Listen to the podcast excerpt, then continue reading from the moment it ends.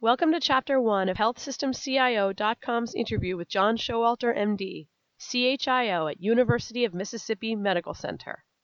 In this segment, Dr. Showalter talks about what he found to be the biggest pros and cons of doing a one-day Big Bang, how his team is integrating analytics into clinician workflows to improve care in real time, and what leaders can do to address clinicians' fears and skepticisms of predictive analytics. HealthSystemCIO.com podcasts are sponsored by Imprivata, the healthcare IT security company ranked number one by KLAS for secure messaging and single sign-on. For more information, visit their website at imprivata.com.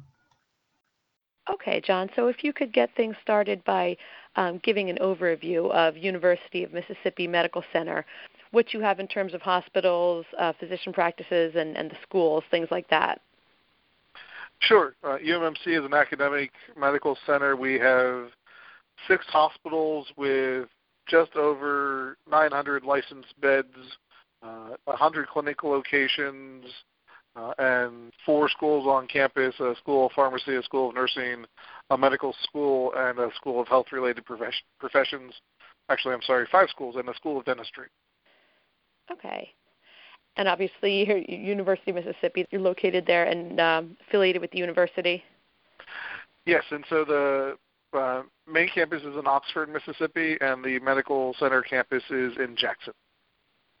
Okay, and you are the uh, chief health information officer there. And how long have you had that role?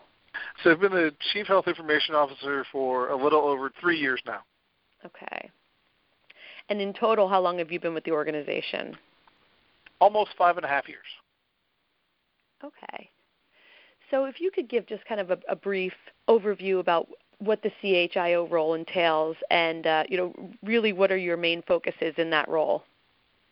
Sure. So the Chief Health Information Officer role is really about getting a return on investment from the data assets that are created across the healthcare system. Um, so whether it's your EHR or your accounting system or your HR system. It's about bringing that data together to drive change and, retry, and drive a return on investment by improving care and improving the revenue cycle of the institution.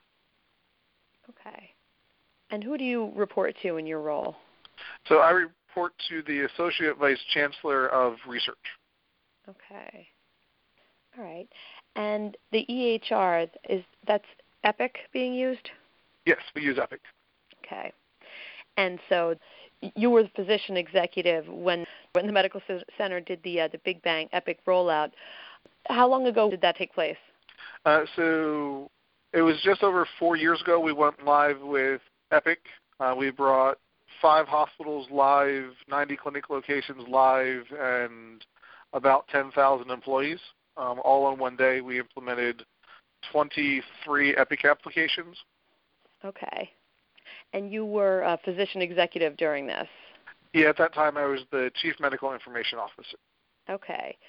So, uh, from my perspective, I've spoken to, to CIOs about what it was like to do a Big Bang, but this is a, a bit of a different perspective. And can you just give give some thoughts on what that experience was like to do it all at once, and whether it was something that, that you would have done again, or or maybe if you would have approached it differently?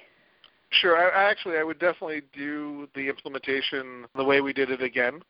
Uh, you know, everything has its its pros and cons, and one of the uh, big cons with the Big Bang rollout is that you can't get the specialty specific training you want to get done for the nurses and and physicians. But the the big pro is that your system is consistent and you have one platform to to use and train immediately.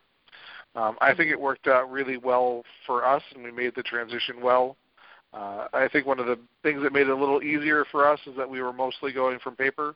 So we went from 95% paper to 95% electronic uh, when we went live, and I think that's actually a little more straightforward than going from you know 70, 80% electronic to 95% electronic. Right. Uh, it's a lot of it's a lot of focus on alignment and getting the clinicians, both the physicians and nurses and respiratory therapists and allied healthcare uh, all on board that this is going to be good for the patients at the end of the day, uh, and you know rallying around the transformation that you're trying to make in quality, because a lot of parts are moving and ultimately the implementation is not going to be perfect, and people are going to have to work together while you get it to to be in a better place. Right. That's kind of surprising that it had been on paper still at that point. Yeah, so I'm not sure if you're familiar with the HIMSS EMRAM, the EHR uh, adoption model, or yeah. the EMR adoption model. Uh, so we went from a level two to a level six in one day. Oh wow, that's a pretty big jump. Okay, yeah. so then after that point, um, when the smoke clears, what is the first priority from there?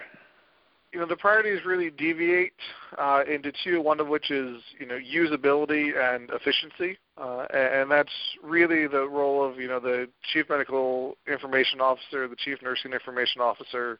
They're really focused on application usability, acceptance, and efficiency. Mm-hmm. Uh, and then a parallel priority uh, is leveraging the data that's created from the system to actually improve care, improve processes, and that's where my role split. So about a year after the dust cleared, I transitioned to the chief health information officer role uh, and mm-hmm. began to focus on how we were going to use the data that was being created from Epic to improve our system. Right. And that's where uh, I think a lot of people believe is where things can get really, really interesting, and and you, you get into analytics, and as you said, seeing what this data can do. Um, can you talk about the predictive analytics work being done uh, at this point? Sure. So we are um, definitely getting into the predictive analytics arena, trying to identify our patients that are highest risk for bad outcomes where we need to intervene. Um, our best example so far has been pressure ulcers. Mm-hmm. We're using the Braden score and then transition to using a uh, deep machine learning risk score uh, that significantly outperformed the Braden score and allowed us to target those high risk patients we were missing. Mm-hmm. Uh, and we saw a 66% reduction in stage three and stage four pressure ulcers, which are the worst ones. Right.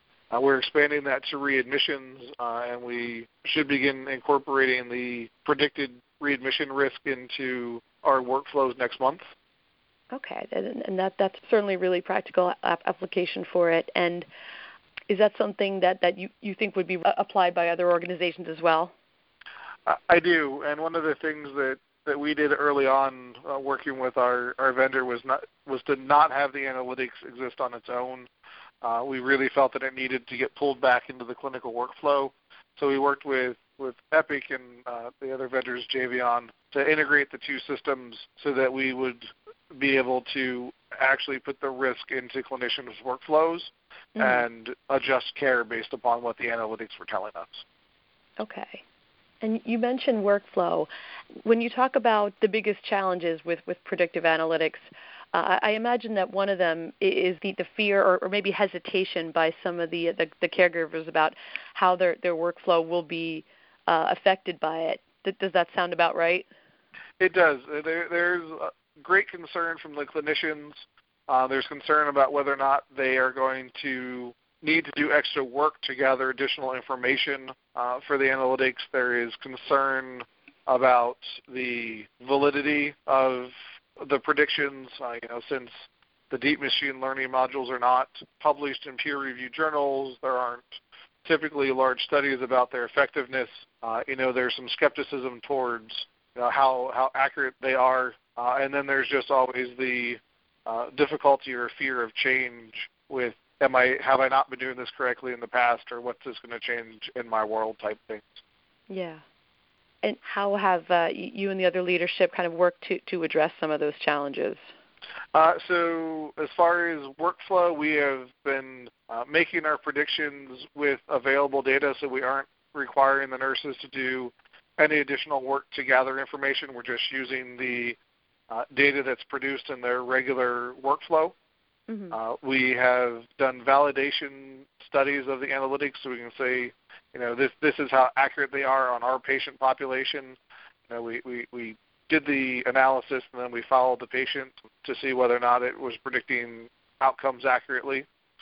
Uh, and then we're doing a lot of education about where to go with the next steps. If you see someone's at high risk, this is what you should do mm-hmm. uh, and, and trying to engage our our nurses and care teams you know, right at the ground level and right at the point of care of them making the best decisions for the patients. Okay.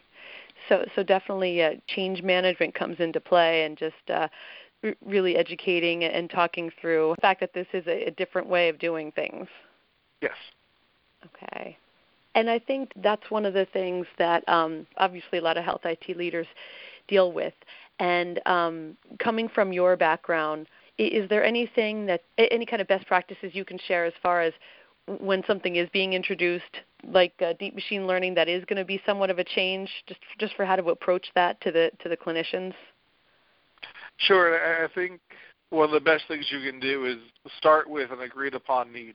Uh, you know, for us, mm-hmm. pressure ulcers was really straightforward. Nobody on air, any care team wants a patient to get a pressure ulcer.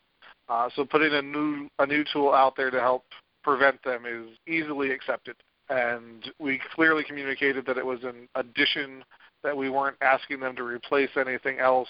Uh, so just giving them another you know tool in their arsenal to combat this problem that they're already trying to com- to combat. So coalescing the team around what's best for the patient, what's in greatest interest of care, is the first step. And, and and I haven't always followed that myself, so I've had missteps where we we did an analysis because it was cool or we thought it would be very cutting edge, and those are harder to get care implemented around yeah. uh, because you don't have the team that's engaged with actually coming up with the treatment plan once somebody's at somebody's high risk.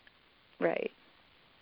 Thank you for listening to this podcast from healthsystemcio.com.